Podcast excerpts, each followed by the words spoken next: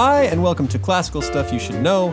This is a podcast about classical things, literature, books, philosophy, everything you should have learned in school but probably didn't.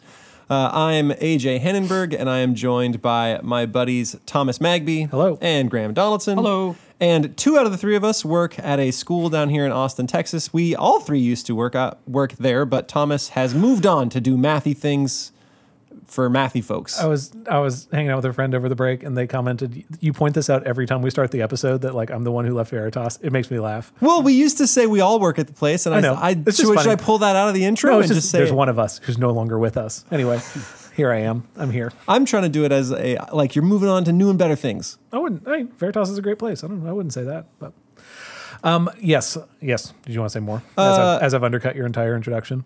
Nope, I think that's good. So take it away, Thomas. So, oh, uh, we're back from Christmas. I was going to say we are that. back from so Christmas. happy holidays. Happy New Year. Yep. 2022. Let's get her. Get, pitter patter. Let's get at her. Is, did you just make that up? Is that a thing? Pitter patter, let's get at her. That is That's like Canadian thing. that's Is it a Canadian oh, thing? Yeah. Yeah. Like a super common thing. yeah, saying? one hun tenny there, boys. Okay, uh, you're just saying syllables. I've been watching some Letterkenny. I'm getting up on the lingo. I don't This letter is, that's the Texas size 10-4 there, bud. I don't understand. you understand? Real snipe Sally boys. yeah. Wheel snipe Sally Thomas. Okay.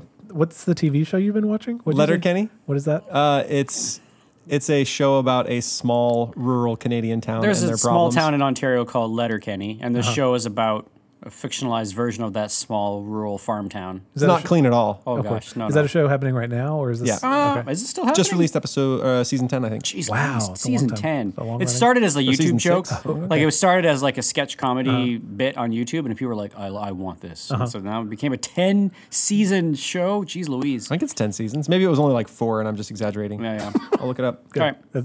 Asking the hard hitting questions. Okay, so I'm here with. I feel like I shouldn't say it because I want people to listen to this episode, but I'm coming with somewhat of a mathy topic, or it sounds like a mathy topic, and will end up being more of a English and philosophical and I guess historical discussion. But I'm here to talk about causation. That's the topic going into for today, which hearing me say causation probably makes you think this is not a particularly classical concept. And when I say the word causation, is there anything that like springs to mind immediately? Isn't wasn't how things what causes things like one of Plato's fundamental question? Like, or isn't So causation a fundamental uh, question of antiquity? Something like that. Graham's, Graham and AJ will have periodic flashbacks during the first 15 minutes of this conversation because we Oh, started. is that what's happening? Yes. So we recorded the first 15. Well, not, we didn't record it. We started, uh, we talked for 15 minutes thinking we were recording and we were not. So what Graham is remembering is the next thing that I'm going to say. Oh, this is what I do. I just hear things and then I like kind of file them away, and then every they pop And up, and I'm like, I'm pretty sure like this is your- a thing. but when you Like present them a as your own child ideas. wandering through Yeah. a forest, Yeah. picking leaves from trees. I present everything as my own idea. So incredible. wow, Graham, how did you know the next thing I was going to talk about, other than it being the second time you've heard it? We're No, in tune. We're just on the same wavelength, Thomas. yeah, I've read the same things you have. Apparently. No, you've heard the same things I've read. Yeah. Nailed it. Uh, this is, yeah, this is going to be. I feel great. like I listened to a podcast. On Yeah, this. it's, you kind of did actually. It's great. It was a really short one though. It was only about 15 minutes, Yeah. and it never got to the the punchline. Didn't have of a lot of episode. depth. That's exactly right. Great banter, Lack of though. scholarship. Lack of scholarship. But it works for me. Thank you. We're gonna be punchy this episode. This is our first one back after like a month and a half. So wish us luck, listener. And listener, what we're referring to is one of the uh, One of our favorite. one of our favorite reviews that we got recently that said, "What was it? The lack of depth and scholarship may not appeal to everyone, but, it it works for me." It's a great review. I love that. I think it's a great review. Thank you all for listening to this. We, we deserve zero listeners, so thank you all Yeah. for any of you listening. yeah, so you're you're welcome, that guy. Yeah. we're glad you're with us. That works for you. Yeah, But if but if you all could go and leave five star reviews, that would be kind of a nice New Year's gift for us. Yes. So- What are we gonna do with them? and not leave decent reviews that are like weirdly backhanded. I saw this on Twitter some time ago do of like the, the, the reviews that cut are the three or four stars because the one star it's like okay you just don't like us that's fine the three or four star like they get you and they don't like you do you know what I mean like that's it's not the like I've just rejected you off the bat it's like I spent some time with your podcast and and I still don't and like I it. sort of enjoy it, Yeah. but it But it could be better, Yeah, and here are your exact. you are insufficient yeah those Yeah. are the ones Leave a that link to your podcast. We'll check it out. And, uh, we'll leave a, a, a biting three or four star review for your podcast too Oh man, I wish we could reply and leave counter reviews of just the people leaving the reviews. Wouldn't that be amazing? no it'd be terrible I feel like it'd be a good choice. all you'd be doing is like sniping people all day, right? We're gonna get Like, swatted. Yeah, that's what's gonna happen. oh yeah. I don't like this plan at all. Okay, so speaking of four star reviews, Virgil um, is the one who said the thing that Graham is trying to remember. Uh, one of his Plato. Amateur hour up in here. seriously lack of scholarship. So um, this is going to be bad. Okay, so but Virgil's quote, which I will not read in Latin because I don't speak Latin because I lack scholarship, uh, is happy is the man. Who has been able to know the causes of things? I think this is an episode that only the three of us will laugh at, and everyone listening is going to be like, "What is Get going to the on?" point. Yeah, exactly. Um, happy the man who has been able to know the causes of things. Um, so that's uh, again is this a classical concept there's at least some discussion about causation and in the history of philosophy we will hit a point where causation is like the big question how do we know what causes things and we'll talk about that later i promise Yeah, is a big question. except we may maybe won't actually get to it but there's a there's a specific phrase I'm, I'm hoping to get from you all when you hear the word causation is there like there's like the phrase that comes to mind when people talk about causation First cause? Oh, that see you you you actually like have first cause is a great one, and that's like Aristotle talking about why does anything exist? Mm-hmm. There's, has to be a first cause. Maybe if I say the word correlation Yeah. and causation, is there a phrase? That's, I mean, that's the fame. That's the correlation is not causation. Right. Is the the fallacy that sort of gets thrown around. Uh, post hoc ergo propter hoc is Yes. the logical fallacy that you know just because two things are correlated doesn't mean that they caused each other. yes. Well, that's that. That one is specifically about temporal causation. Mm-hmm. Just because one thing happened before another doesn't mean that it caused. Like, I walked a black cat walked in front of my path, and then my girlfriend broke up with me. Must have been the cat. Like that's But I'm wondering if you can say more about it because because when you talk about that as a logical fallacy, it's a thing you talk about in the context of logic. Like what? You need to be able to prove. You need to be able to have more proof that the black cat like texted your girlfriend Uh-huh. and like told her about all the other stuff you've been doing. That's why she dumped you. But yeah. then what? cau- sorry. Go No, ahead. ju- uh, like what is allowable proof then if not the a a temporal relationship should matter if if every time before i trip i see a black cat you know i would at least ask a question of is there some relationship here but you're saying logically i shouldn't do What that if you had like a pool of data, like you had a bell curve of black cat involved uh, interactions and then breakups? but imagine it's not even uh, it's not a bell curve it's like literally One like, to one, like, it's every 100% time. it's Yeah. 100% of the time i see the black cat i get broken up with if that's gosh. the metaphor right Well, like What a that- life. Yeah, that'd be the worst. What worst. a life to live. you know you're walking to go on a date and like you see a black cat and you're like not again yeah. And- Sorry, it's just not going to work out. Like, come on. uh, but uh, like logically, you'd say that isn't a relationship, or that's not something I can point to as evidence. Correct? I guess I'm asking AJ. Uh, you cannot you cannot draw the conclusion only based on their temporal nearness. That's the point. but it, but temporal nearness can be allowed. Can be an indicator of causation. The thing about causation is that it's really hard to prove, right? Yes. I've seen a lot of people claim the one of the main causes of World War II is this, right? Right before Mm-hmm. Yes. this happened, World War like I don't know, they invented computers and then World War II uh, or something. It can't be that hard to prove. Every time I go on the internet, it says the Dow Jones is down 0.5% because of inflation fears. They know why the market is down. And this is an exact example of Yes. that kind of thing, right? And so if you're going to prove causation, I think uh, in my experience, your best bet is is high probability of causation, right? I can show that okay, in the past market fears around inflation have dr- driven the Dow down, right? Every time there's inflation fears, Dow goes down. Um, is it possible the Dow is down because of moon phases? And people act weird at certain moon phases, then yeah, yeah, maybe, right? It's because can- they've got some intern that has to like write an article every Yes. day. yes. I'm trying to find. There's like a famous cartoon. I think it's a New Yorker cartoon. Uh, on Wall Street today, news of lower interest rates sent the stock market up, but then the expectation of those that those rates would be inflationary sent the market down until the realization that lower rates might stimulate the sluggish economy pushed the market up before it ultimately went down on fears that an overheated economy would lead to a reimposition of higher interest rates. So it's just a loop on a loop on a loop. Causation. Which yes, exactly. So I think that's like that's that is ninety percent of like financial commentary is that. Um, we'll come back to the correlation and causation. You know, correlation does not equal causation comment, but I think that's helpful. I think at least to start with of, I, you know, I've, I- I'm only I'm a year into this program on data science. Uh, a decent chunk of it is like, how do we know anything? Because if you start from a place of every time you see a correlation, you have to have the immediate comment of correlation doesn't imply causation. You kind of can't learn anything. yeah. I think implies is a fine word. Yes. Correlation does imply causation. It does not prove, prove causation. And I think that's a I think that's a, a helpful and necessary thing. We'll go through an example of a guy who who very who took this hard line of correlation not being related to causation and um, to his to his detriment. So, just as some background, um, the the Greek word for cause comes from um, science and law. So again, in, in in the case of science and law, you're looking for this kind of one to one relationship of in science, why does this one outcome occur? Why do these two chemicals, when combined, lead to this other thing? And again, um, that's one where a correlation you can pretty clearly say is a causation. You put these two chemicals next to each other, there's a reaction, it causes some kind of outcome to come from that. If you get carbon and oxygen, you get carbon dioxide, right? Um, or in law, what you're looking for is not merely what events happened, but why did those events happen? It's not enough to say that um, you know your neighbor's sheep was stolen, but why was that sheep stolen? And so that this the, in that context of law, you get into these different meanings of the word cause, and this might be something you all have heard of before. Um, that uh, cause can be split into four different types of cause. Um, uh, oh, sorry, I have. Is this like formal cause, efficient cause? Is that the Yes. Yeah, it is actually. You did an episode on this, Graham. I don't know if you remember it. It was a long time ago. Do you remember this episode? Yeah, we do a lot of it. Good, nailed it. Um, so uh, we can talk about that in a second. But in thinking about cause and the legal setting, you start to see there's some ambiguity into what we mean by cause. So again, in the sense of, you know, what caused my neighbor's sheep to be stolen?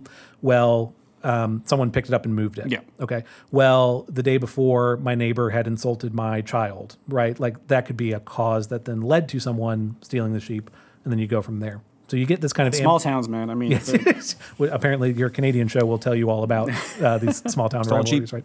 Still cheap? What'd you say? Stolen sheep. Stolen cheap. That sounds like every day. Um, so, yes, we start to see this kind of ambiguity in what we mean by the word cause.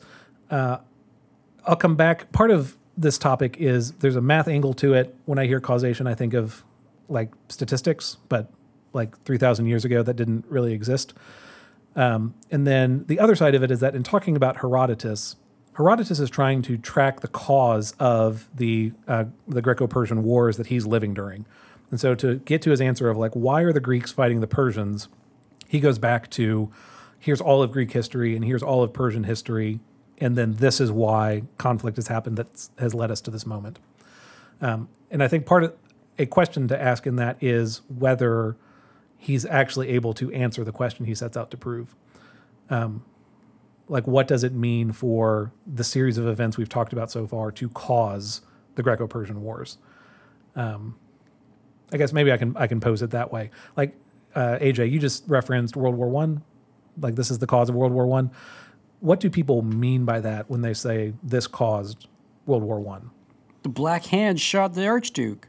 Yeah. So in some like and but say more. So because that happened, that sets off. Well, you got to put something in the textbook. yeah, right. but say more about it's like to so to point to one event and say Yeah. this caused World War One. Um, what do, what does that mean to say that that event caused World War One? I mean, it's so it's either a simplification, an oversimplification to tell a story, Yes. um, and this is kind of what we were even getting at when we were doing our Herodotus episodes. We're talking about like what is history, who, um, uh, because what caused World War One would be every single event that is that has been happening in the years in all the Leading different countries and all of the different people leading up to it. Um, some more heavily weighted than others, like leaders more heavily weighted than peasants. But still, the lives of peasants in rural Germany also ha- had an effect on you know. So to say that you, yeah, you can't really um, gather enough data to be able to say it. Um, but then in the ancient world, you had people be like, well, my cousin heard that this guy had a dream, and that's what caused the Persian War. So Right. done, history over. And that, this reminds me of uh, you guys ever read Sirens of Titan by No. Kurt Von- Vonnegut?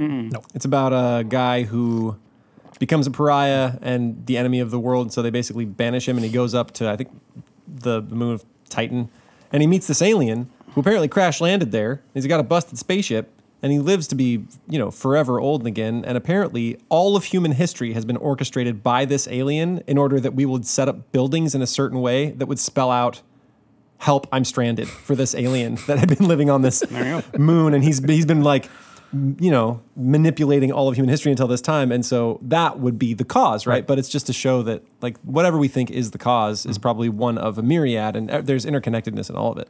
Actually, I like that example because in if you were to ask the people building the, I haven't read the story, so tell me if this is totally wrong. But if you ask the people why they're building those buildings, they'd say, "I want a house," Yeah, or exactly. "I want to build a mm-hmm. store." But if you were to read the story, like to know the meta thing going on, you'd say it's these aliens that have like planted this desire in them, right? Yep.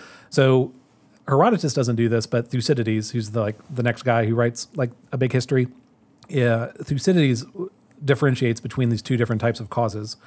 And in his history, he's thinking through both what the immediate cause of a of some event is and what the real cause of some event is.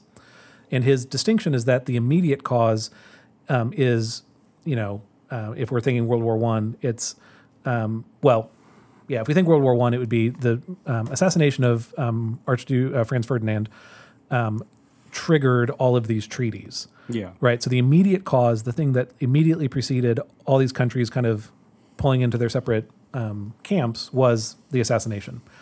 But you could just as easily say that what caused it are the treaties being signed in the first place, right?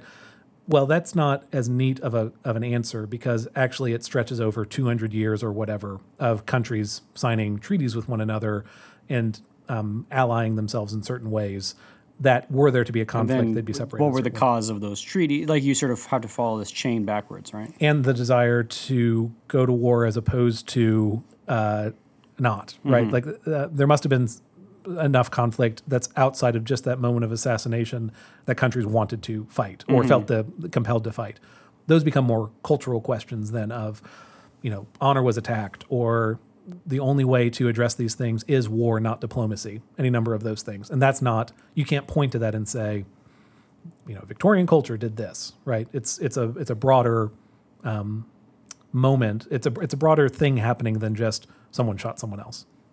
You were leaning forward, okay? Oh, so just, just posture. Yeah. Just trying to maintain posture. so this is one way to get at these different forms of causes, especially in the context of history. There are immediate causes and there are real causes, is what Thucydides calls them, but immediate versus um, present conditions or something like that. But different types of causes. Um, I might But Yeah. we, I'm just thinking when we go back to Herodotus Yes. or we or even or Thucydides, when they tell a story, you have, you know, there's this guy and he. Uh, the king killed his son, Yes. and he was working for the king. And Yes. then someone else came to him and said, "Hey, you can work with me to overthrow the king," and that started the war. Yes. that's like a very ancient way of talking about how a war started. Right. Whereas we as modern people, we have scholars that are like, all right, I've spent seven years analyzing the history of bread prices Mm-hmm. in ancient Persia, but that doesn't necessarily mean that this is enough. We need to do gather more data to be able to tell us why the Persian War started. Right. And the ancient guy said, well, it's because that guy thing, was right. insulted by this guy and he killed his kid. yes. Will the Who, point- so then, who, uh, is right? it just that the ancient world just doesn't care about data as much as we as modern people do? That might be true. I would say again, Thucydides is separating between these two different types of causes. In his Pelop- is in the history of the Peloponnesian. War, Um, um, he'll talk about this same distinction and say that the immediate cause of one of the conflicts he's writing about is the breaking of a treaty. So in the same way of similar to World War One, but the real cause is this kind of bubbling conflict that then gets its moment to be expressed in the breaking of a treaty. So there's still there's still that separation between the two of them. I think what you're saying is uh, that when Herodotus is telling history, it's people doing things. It's not giant social forces. But when in the ancient world, when they're telling history, they're also having a trying to like weave in a teaching or thinking about Yes. the ideal type to Yes, it. sure. Don't be the kind of king that murders your subjects' kids, Right. or else they'll come back and attack you. Right. Whereas when somebody is writing about the seven-year fluctuation of the history of bread prices and its causes, and, and how that sort of caused the Peloponnesian War or whatever, they don't have a moral teaching element to it. They're trying to give you quote unquote an objective. They might say that they are proposing certain policies for price controls or something like that, hmm. um, and which would lead to a more kind of technocratic view of hmm. these things, as opposed to Herodotus is very much a moral view hmm. of conflict comes from failure of its leaders or immoral opponents who are just instigating conflict. And so maybe that's part of the difference. So are statisticians, statisticians technocrats? Is that the uh, Probably. so- oh. Yeah, I mean, if you get to a point where it's you know this one factor increases life, uh, yeah, yeah. That um, Do you feel that siren call there, math? Student? no, I'm not going into like public health or something like that. But like there's a um, there's like a strain of it that would say we should do everything we can to um, force people to live longer or be healthier, or you know people can be informed about information and then make their choices from there. Well, Like this those is this is just maybe even plugging future episodes. This is kind of the ethic behind a book that both Hannenberg and I have been reading over Christmas, which is the Foundation Mm-hmm. trilogy. Um, they, it's very much a like the Isaac- dream about what happens if like statisticians get to rule the universe. are build an any- algorithm that Yeah, yeah, yeah, right? and they can predict everything. And then wouldn't it just be better if like all the smarts Yes, ruled ran- us? yes. And it's very much like a post-war, yes. you know. He's actually in favor of that. He's not. I guess uh, part of me thought he's critical of that. Anyway, Um, we'll, we'll, talk, about it in the episode. I have not actually read it. Yeah. Is That's- that the episode you're prepping? Are we going to do a duo episode? Oh, I'm waiting. I want you to finish Foundation first before we do. Are we going to do the trilogy? I'd like to. Yeah, should I should I finish the trilogy Yeah, before we do do it. it? I think that'd be worth. fun. I'm not sure one You book gotta learn enough. about the mule But before then we why get don't? into it. Then I should read it. We should just each do one book. Oh, let's do it. Why don't we just each do one book? Friendship. It's it's a quick, easy read. You should do it. Okay, so um, in talk, so Graham's last question I think is really important. Of Herodotus paints things really easily. Of this led to this, led to this, led to war, and I think what is really fascinating about the book. I'm only uh, three books in out of I think nine, and um, the the books build on each other. So both you have recurring characters. So Croesus comes back in book three, which we'll talk about sometime in the future but also these are bloodlines. And so you're seeing the sons of sons of sons. Primarily, there are women in it too, but it is primarily the story of men. I think AJ, or that was during our AMA. Um, yeah, this is mostly about men. But you also get to see this kind of um, cyclical pattern to history that there's something about the father that is mirrored in the son and then corrected in the grandson or something like that. Um, so that's one way of telling history but you know that he's oversimplifying and based on footnotes you know he's wrong about a lot of things so that's frustrating right? It's not He's not. There was a dream about a giant donkey. yeah sure. Or the one we laughed about Peeing a lot. All yeah that's what i'm gonna say that one of the, the daughter peeing over PP PP kid. I remember kid, PP kid. peeing over all of europe i think. Like that might have actually happened but also someone actually had to conquer europe and it wasn't the dream that did it. And then but there is something correct to like uh, when your populace feels pressured by prices they rise up or whatever right? Or if there's a plague that's going to um, impact um your um, Plantagenet episode forever ago where you talked about the Black Death. Like the Black Death prevented war from happening in Europe uh, because people died. So many people died, and that's a true thing also. So I think I think Thucydides says this, and I think it's correct here. Both of them are right. That Herodotus can oversimplify and say that certain kings did something and that caused something, and I think the historian can be right also. I think the question of what causes something would be best answered by if that thing didn't happen, would the outcome still occur? Right. So if you remove if you remove the assassination of um, um, Franz Ferdinand, would World War One still happen? And that's a This sort of speculative history. yeah. Uh, you can call it that in the fancy stats language is uh, calling it potential outcomes. That when you do a study, what you want to know is so like if the question we'll, we'll talk about smoking in a little bit and so to answer the question of does smoking cause cancer what you want to do is give um, graham a pack of cigarettes uh, to smoke every day for 20 years and then um, go back in time and do it again where you don't smoke for 20 years. And then at the end of that we look and say does graham have cancer in the smoking one and not in the other? Or does he have cancer in both or something like that? Do you notice a problem with that? You can't go back in time. You can't go back. We, we haven't invented time machines yet. What about if I had a twin? uh, that's one way people get around it, but twins still don't have the same. That's right. My twin eats eggs for breakfast every day, and I don't. So you either have differences between the twins or something unique to twins themselves. Like, is there something weird about the zygote that splits into two and then creates two children? And the answer is maybe. Um, the we've talked about it before. Twin studies are a way to get around a lot of these things, um, but even in my smoking example, you can't assign smoking to one person and not to another. Right? It would be unethical to say smoke for 20 years if you think it's going to cause cancer.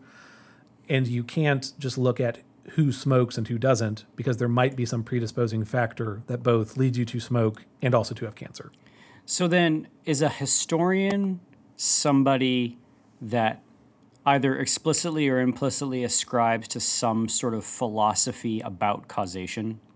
I don't think you have to say that because the historian would say they're being objective and they they probably have to focus on something. And so, But if you're sitting down, you're going to write a book Right. on on a, on a period of history. Right. You're going to say, okay, what are the things that I'm going to focus on? What are the things that I think are important? Important, And what you're saying is, what do I think is the is the at the top of the list for being more important in Mm-hmm. terms of causality, right? yeah, either the great people or Yeah. Mm-hmm. kind of these like broad social things. I agree with that. But in your, I just listened to some of your Plantagenet episodes, which is why I keep bringing it up. But like, did your Plantagenet guy, are you saying he over focused on like the Plantagenet Well, family? even when I did it, I, I read a bunch of different sources. do it. So I read um, Brown, I think it's the, last, the guy's last name, and then I read Churchill's History of the English-speaking People. Uh-huh. Yep. And so, you know, I read, I read a couple of different things. Um, so, but I was very definitely like taking a narrative story, Approach to it, great person approach to it. very much so. Um, I do, yes. I think different historians take different approaches to it, and they will run from its entirely ideology to its entirely data, and that's what I tried to get at many episodes ago of um, the difference between history of private life and Montaillou. Montaillou is 400 pages, about a seven-year period in like rural in this one town, Montaillou, in rural France, and it ends up being this really fascinating story about these connections between all these family members. But there's not really much to apply outside of that one city. That like that's the problem with it is you can't. You've not really learned anything about a town 10 miles over because you've only learned about this one town, which may which might have similarities, but also might be totally idiosyncratic. Compare that to um, um, a history of private life. They're analyzing all of human history over the course of five volumes, but all of human history. As so it's, communists. uh, it wasn't. It was critical theory. I Oh, think is what it yeah, was. sorry. Um, but they have like a single, uh, like that book can then be used to understand any point in human history because it's Yeah, yeah, primarily yeah. a viewpoint as opposed to looking at data. Yeah. Does that make sense? I'm, does. I'm, I'm, I'm rambling. Sorry, I'm, I'm, I'm knocking you off. I'm No, causing you not. to uh, get off script. Yeah, without Graham, this wouldn't have happened. Uh, yeah, yeah, yes. Uh, I'm very efficient. Uh, Rabbit Trail. efficient the. Oh, my thing-. Oh, hey, let's talk about that. Rabbit Trail, the show, is what we are, so I'm okay with that. Uh, so again, but this all gets at the same thing of in history, what are we doing? Herodotus thinks he's tracking a series of causal events, and he thinks what causes each thing is the act of a king in most cases, or like the like the elite of the elite. Um, there are times when common people come into the story. It's just not very um, common. It's not very regular for that to happen. Okay, so we've talked through some of these kind of distinctions there, um, and we're still kind of looking at like this old view. This I'm trying to get an, an ancient view of what causes something else. That does bring us to Aristotle, which we've covered before. Do you all remember what these four causes are? What it is for? Yeah, how, how Aristotle codifies cause. I mean, there's the final cause, the efficient cause, the formal cause, and the Santa. Santa, Santa Claus. Claus. Yeah. Did you say material? I don't know if you said material. No, I didn't say material. I said formal. A formal, formal and material different. formal and material are different. Okay. Okay. So what uh, the easiest way to get at it is I think what what do I have here? Yes, in if you're designing a table, in your and you look, you know, we're the if you're watching on YouTube, you see us. The three of us are sitting at a table as we conduct this uh, discussion. And if we were to look at each other and say, "What caused this table?" How would you answer what caused this table? Somebody watered some trees. Okay, so uh, you're saying like the wood itself had to be like made at some point, and that's there's a material to this table. That's the material cause of why is there a table is wood. That like we need wood for there to be a table, and Bob the carpenter. you need someone to make that table. So that's the efficient cause. That's the one who's doing something. Um, the primary source um, of the change um, for this final product. That's the efficient cause. So there has to be a carpenter. What else does that carpenter need? A idea of tableness. So like some kind of design to say like you know I, I want a square table or a circle table or what shape would you call this oblong? What is this? Oval. An ovular table. Uh, there must be some design to it. Boat shaped. Uh, a boat. Yeah, it's like a boat. What boat is? Oh, I guess I'm thinking of boats top and down, but you're thinking of it side Yeah, to side. yeah. Okay. Yeah. Uh, So, So I use that analogy with my kids. I say we're all sitting, we're all in a little boat, and we're all going in the same direction, and I know where we're going, but I need you all to row. I, I like that. That's Yeah. good. Um, so that would be a formal cause. So there, what is the form that you're trying to attain to? In this case, it'd be the table that looks like an oval. And then there's a final one of like why why does this table exist? Uh, we needed a table for a classroom, so we hired a carpenter to take trees and make it. Yeah, so the thing you're going to use it for eventually, that's the the final cause of table. So us sitting around talking or learning from students or if you I don't know, if you eat eat food at your dining room table, dining would be your final cause. So then that splits us Holding up our YouTube camera. it's holding up our YouTube camera sitting on top of what I think And is your a- fuzzy waters. I think it's supposed to be a selfie stick is what that actually is. Oh, really? Yeah. Uh, it comes it it breaks into a tripod at the bottom also, but Cool. It's left over from your influencing Yeah, days. from my Instagram influencer days. Yeah, I, I have all of three pictures on Instagram, so clearly it was a short-lived time in my life. Okay, so You haven't accepted me. have you added me? I think so. No. I think it was like five years ago I added you. This is embarrassing. I follow you on Twitter. Does that count? Do you really? Oh gosh. Okay. I tweet about like I need to like I tweet about like classical education and the stock market, which is probably really frustrating for people because they're Oh. either following me for one or the other reason. I should probably just have two different tw- tw- twits. I I know you're. Yeah, I don't like that at all. Um, I know you're quite an influencer. I'm not sure you're quite at the point of having two different Twitter accounts. Please, Fair, let's get you. that. Okay, thank you. Okay, so that gets us to now moving past it. Thank you very much. Move past it. Here we go. past. Okay, move so past it. the, where are we right now? We've looked at how there's uh, Virgil has this conception that uh, cause is an important thing to understand, and then we look at how does an idea of cause develop. It moves through science, it moves through medicine, it moves through law, and then the ambiguity requires a type of structure, which then Aristotle provides with these four different causes. Okay, do these four causes help us in looking at history? So, is there a way that we can take a material, formal, efficient, and final cause and understand what Herodotus is talking about in his histories? Final cause is always going to be the more controversial one. Why these people are doing what they're I doing? I mean, and this is sort of even comes up when we're when we're ch- when we're at a school when we're choosing a history textbook. Sometimes you'll get these history textbooks that are a little too like God's sovereign hand of dominion over history is, and they're explaining like World War One happened because God wanted America to become the world power. You're like, "Uh, I don't know about that. This is probably not the final cause where, where we really want to be, or we don't know. or we don't. Yeah. Yeah. So um, anyway. I think, but final cause can there are there can be multiple final causes that. So when we're we'll talk about uh, Cambyses in whenever I do a future, whenever I do my next Herodotus episode, the son of Cyrus. So like you know, Cyrus wanted to invade Egypt. Well, that's you know he invading Egypt is his final cause. Do you know what I mean? Like, or I'm sorry, the final cause would be rather he wanted to grow his empire as big as possible. So we know that, and there are things that happen later because he invades Egypt, but I don't think those were his intention in doing it. Right? It's kind of he as a person takes an action and then makes his next decision of what he wants to do next. Um, so yeah, I think we I think we get final causes as to why people are doing things. I think we get a lot of efficient causes, um, at least in as much as we're talking about a narrative approach to history. The person doing the action matters a lot. That would be the efficient cause, the person doing something. Um, and I'm not so I don't think that like material and formal matter quite so much. What about the human nature element? So if you think about like the logic, if you want to call it the logic of violence. So someone does something and kills a citizen of your nation, and you are going to come back and go big. You're going to go bigger than you know. If, if someone if someone shoots the Archduke Ferdinand, um, you you're not just going to go and do like for like. Like you need to assert you don't want this to ever happen again. So to do it, you try to set up a deterrent by going bigger. Right. But if you go bigger, then all of a then you've sort of got this escalation of of uh, reciprocity. And so, what would that like human nature, the logic of, if you want, I've, I've heard people describe it as a logic of violence. Where would that fit in in regards to cause, causes of war or causes of conflict?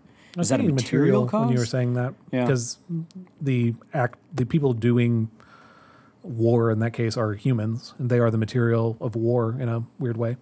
It just feels weird to say it that way. Mm-hmm. Um, yeah. I'm trying to think of where else it would fit other than it being just the efficient.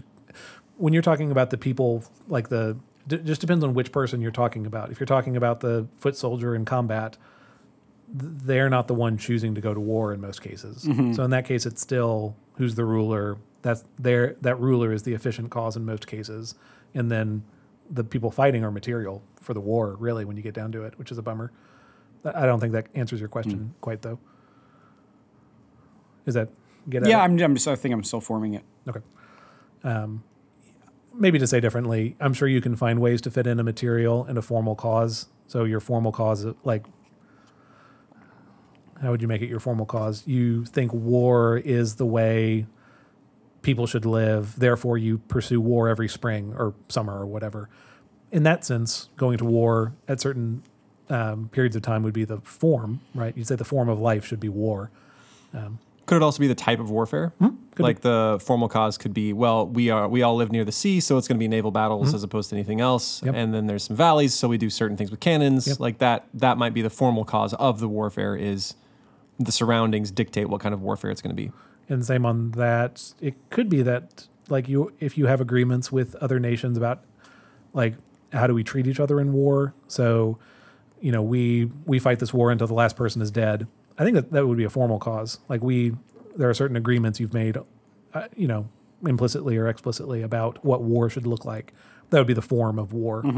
Um, so maybe you can get all four of these in there maybe maybe more specifically, I'm saying Herodotus seems to focus more on the efficient cause. He's focused a lot more on who are these people making these choices that do these things, mm-hmm. um, and somewhat on the final cause. He he tries to get into motivation sometimes, but seems mostly focused on like are they good people or not. Mm-hmm. Does that? Mm-hmm.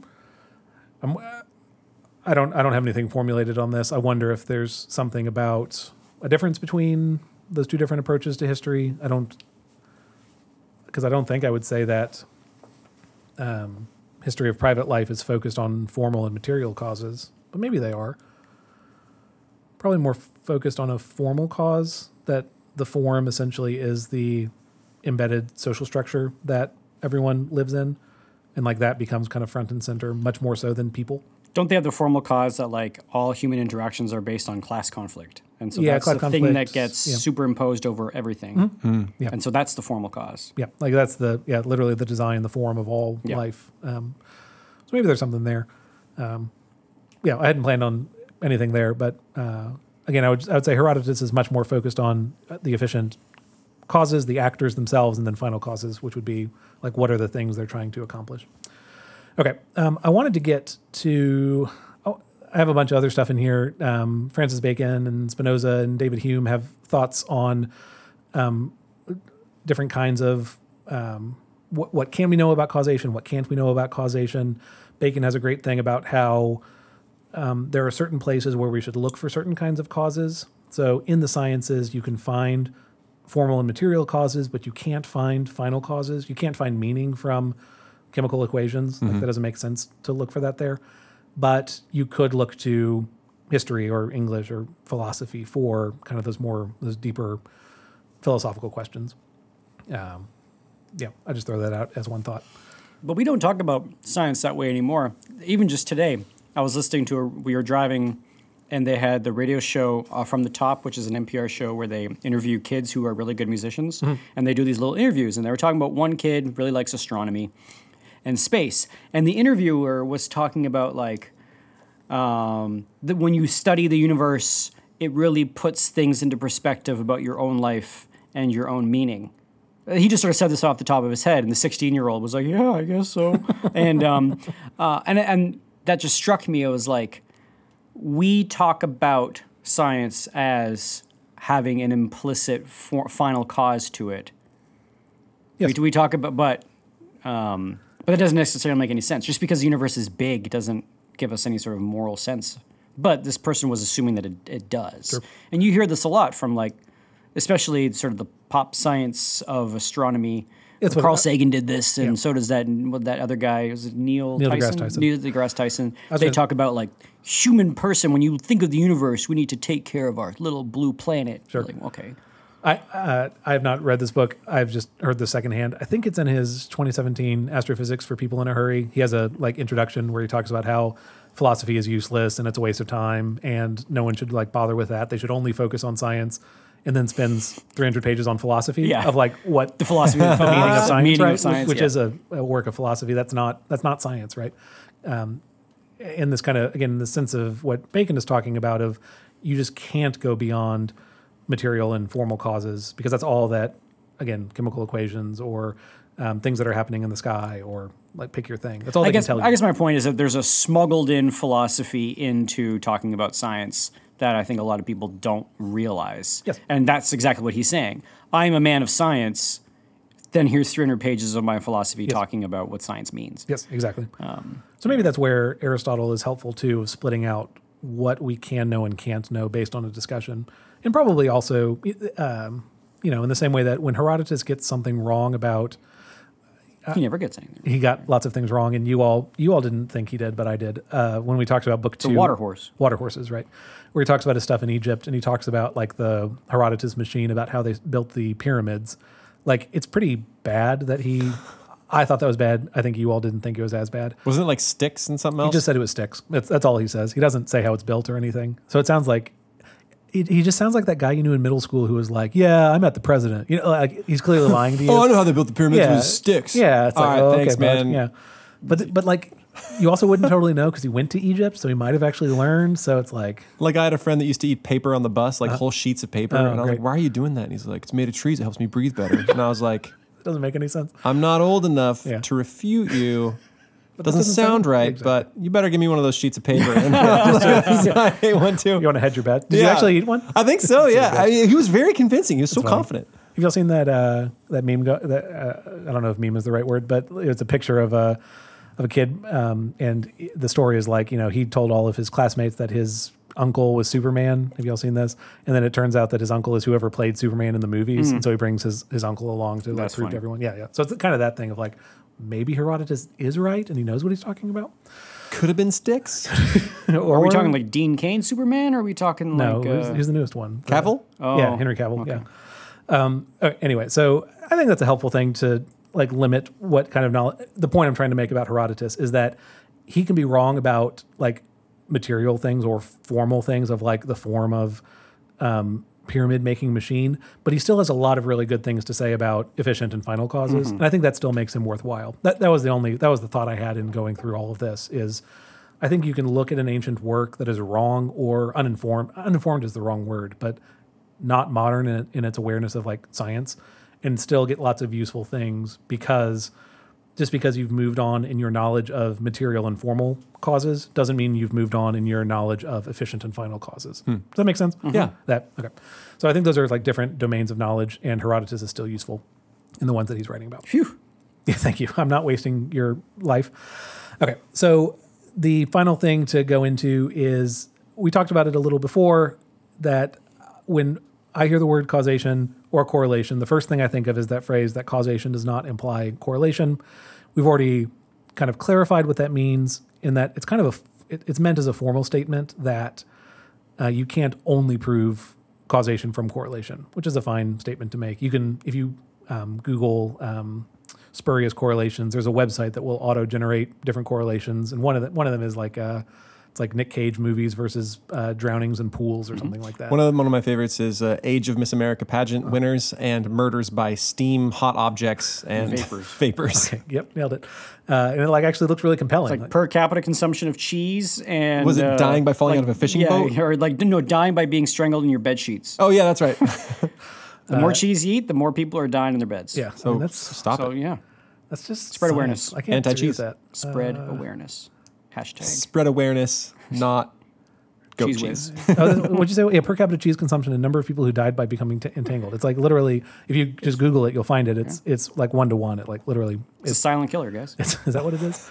Um, and obviously, these are like goofy correlations, and that's the whole point of it is to say just because two things are correlated, it doesn't mean that they're related to each But other. But repetitive and consistent correlation shows a high probability of causation, right? And that's uh, so. Um, there's a, a somewhat famous story around um, uh, the discovery that smoking leads to cancer. That's I made reference to it earlier because we're talking about it now. So this was this has not been a foregone conclusion for ever or even for a very long time. It's only um, in the last 70 years at this point that that's really been accepted widely. And some of the there started to be kind of an upswell of uh, studies pointing to concerns around this connection between cancer and smoking. It kind of builds in the 40s. Um, the 50s, we get some of the like major studies about it, but there's big pushback from um, a guy named Fisher, and Fisher is one of the like main statisticians. Um, I think he's the guy who came up with the um, analysis of variance test. Is he ANOVA? I think he's ANOVA. Yeah. Um, what it is doesn't matter, but like the one of the main statistical tests to determine differences between different groups. Um, it's called a difference of means test. None of this matters, but like he is the guy who comes up comes up with the math to determine whether results are significant or not. Maybe that's the way to say it. And he is someone who is not convinced by uh, studies related to um, smoking and the relationship with cancer. But they've got the little black label on them. They do now, but, but that had to come from somewhere, right?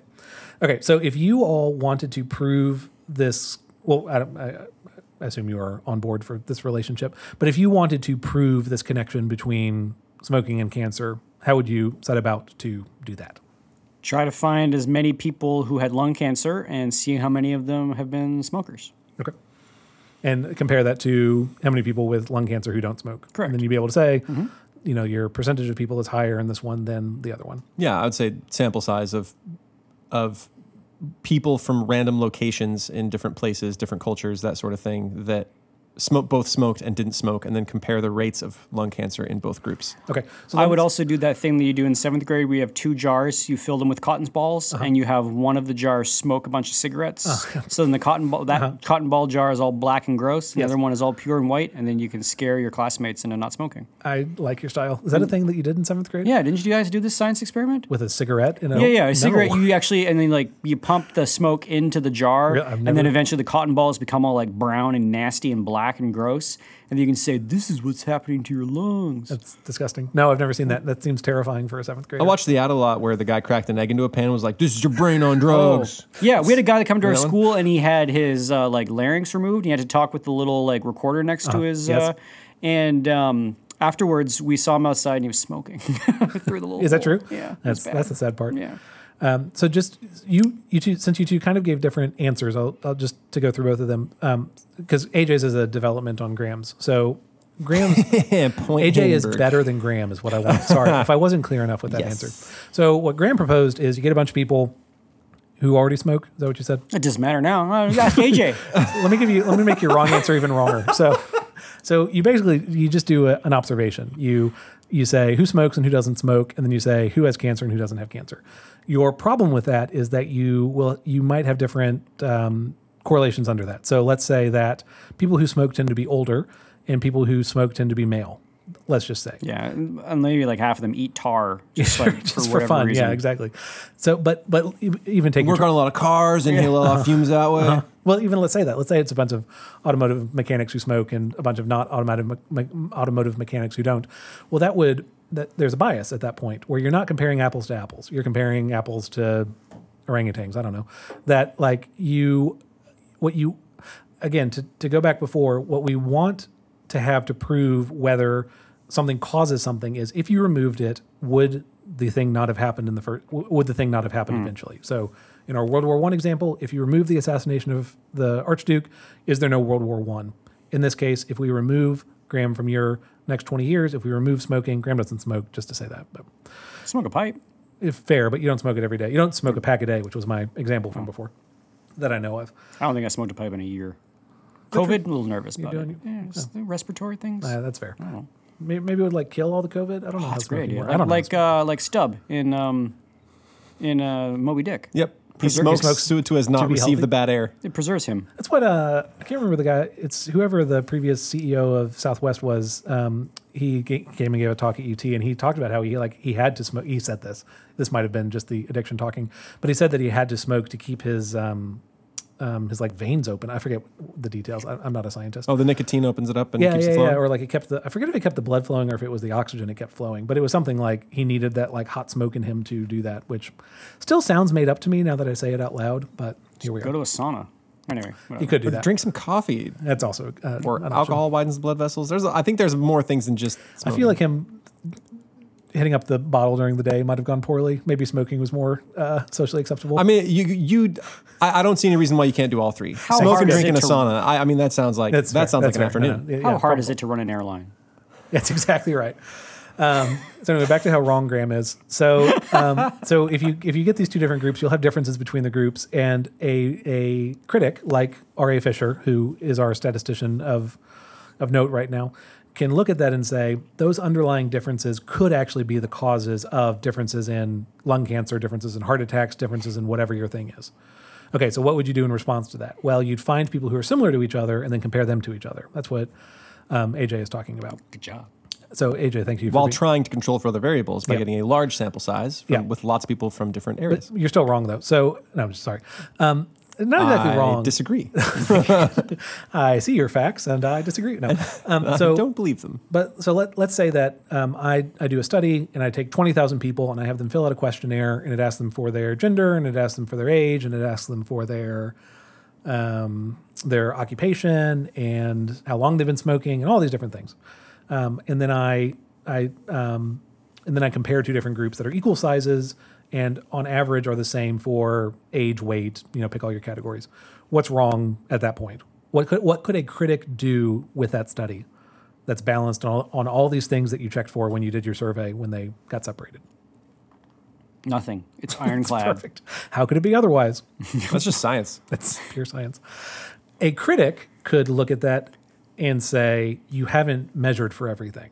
So, sure, you've measured for things that we think are important, but what if there is a, an, underlying, an underlying genetic marker that both um, predisposes you for smoking and predisposes you for cancer? To which do you all want to? Or how many people live next to nuclear plants and everyone knows nuclear plants make you want to smoke. That's a, or give you cancer. Thank you.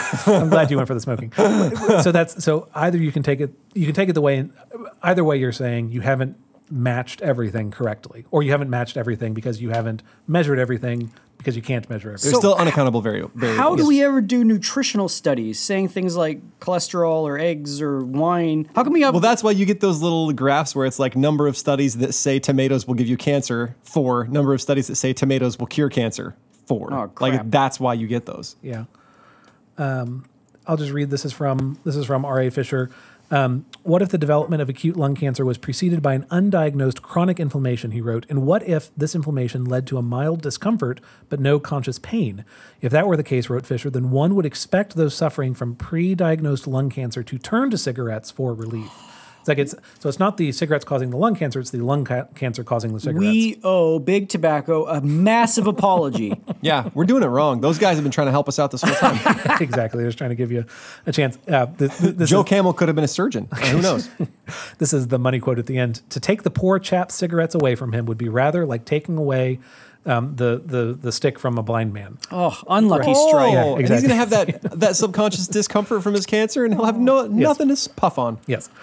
Now, Puffless. do you have any? So he offers this as an explanation. So then, what would you? What's the response to that? Like, what do I you don't know, do? It's ironclad. Well, you just disagree with him. oh, you think he's right, and then therefore cigarettes should be a okay. Just get a bunch. Start getting a bunch of monkeys Give 'em to the smoking. children. No, Just start smoking some monkeys. Sorry, what? Take, oh, take take lung tissue from a bunch of different people, and then just start running smoke through it. oh, that'd and be an lung option, too. tissue you know it does not have. Or you could okay, um, huge development. Okay. take one guy, uh-huh. clone him a bunch, uh-huh. There you go. Yeah, there it is. Thank make you. some smoke, Yes. and have some not smoke. Or just just have him smoke on one side of his body. One keep lung. the other say one lung, keep the other Just, lung. just yeah. pump. Oh yeah, there you go. Just you pump go. it one through. No, because the left and right lungs might be different. Like left and right brain might be different. Hmm, we'll yeah, I never think know. You, I think we need the cloning. We'll never know. Um, the Star Wars could have done it easy. Clone I was Wars. going to say those guys usually could have. We'll never know. We it could for know, sure. right? Yeah. We, Yeah. we can build. What's the name of the planet where they build all the clones? I don't know the name of it. Uh, Clinopia. Yeah, cl- yep, that's the one. Yep. So just, I think this is the way science should go. Um, Someone's screaming at their car radio right now. Or no, we're not We on the could radio. do this. Uh, Tattoo-opening. you rube. Can someone? No, wait. I was gonna say leave us a one star review saying that, but I don't want you to leave a one star review. leave a five star review. You rube. Yeah, leave a, leave a five star review telling us the answer to that question of where the clones were made. Um, what was what was R.A. Fisher's response to?